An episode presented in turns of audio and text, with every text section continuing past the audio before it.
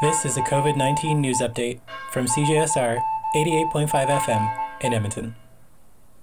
Edmonton's river valley is a marvelous asset for our city, and the parks within it form one contiguous green space that runs between Edmonton, Parkland County, Strathcona County, Sturgeon County, Fort Saskatchewan, and Devon.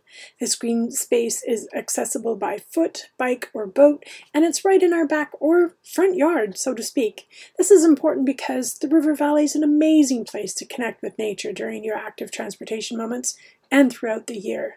The River Valley Alliance works to connect all the municipalities I mentioned by building trails, access routes throughout the river valley to these places.